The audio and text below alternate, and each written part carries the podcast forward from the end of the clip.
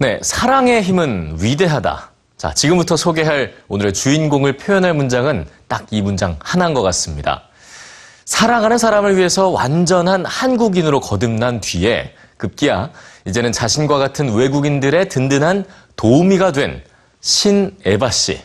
자, 그녀의 고군분투 삶 이야기를 지금부터 전해드립니다.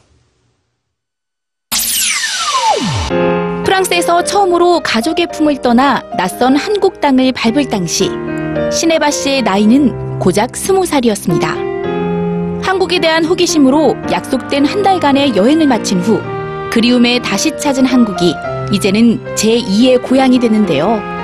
한국의 자연을 사랑했고 문화를 좋아했지만 그녀의 마음을 사로잡은 것은 따로 있었습니다.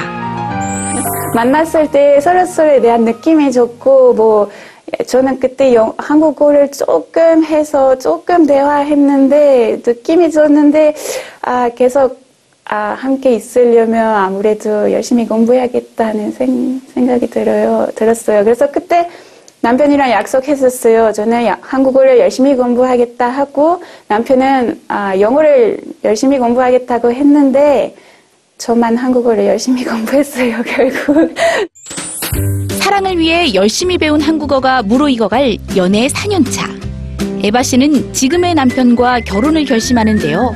순탄치만은 않았습니다.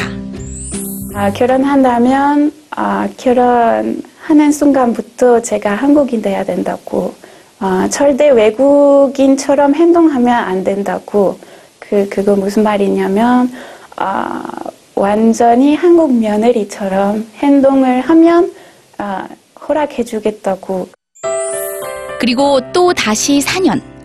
그동안 에바 씨는 완전한 한국인으로 살아가기 위해 고군분투했다는데요. 매일 한국 음식만 만든 탓에 모국인 프랑스 음식은 잊어버린 지 오래. 지금은 프랑스 문화가 어색할 정도로 어느덧 한국의 모든 것이 익숙해졌다고 합니다. 프랑스 가는데 갑자기 아, 집 들어가는데 가족 사람들은 신발 안 벗고 들어가요. 저는 안 돼요 하고 신발 벗어요 하고 아니면 뭐 프랑스 가서 뭐 일주일 이상 프랑스에 있으면 김치 좀 그립고 김치 먹고 싶고 뭐 한국 음식 먹고 싶고 그런 거 이제 프랑스 갈 때 가끔 답답해요. 사람들이 다 빨리 안 하니까 천천히 천천히 하니까 가끔 아, 성격이 급해진가 봐요. 한국 생활하다가. 프랑스어를 비롯해 영어, 스페인어, 한국어까지 모두 섭렵한 그녀는 이런 재능을 살려 지난해 당당한 사회생활에 첫 발을 뗐는데요. 한국에 거주하는 외국인들의 어려운 점을 도와주는 역삼 글로벌 빌리지 센터의 책임자로 바쁜 나날을 보내고 있습니다. 아, 가장 많은 어려움은 일단 언어예요. 한국말을 못해서 여러 생활을 하다가 여러 가지 것을 이해 못해요. 저 같은 외국인들을 어, 도와줄 수 있어서 굉장히 행복해요. 한국 생활에 성공적으로 정착한 에바 씨도 아직까지 적응하기 어려운 한국 문화가 있다고 합니다. 한국과 프랑스 문화는 달라도 너무 다르기 때문이죠.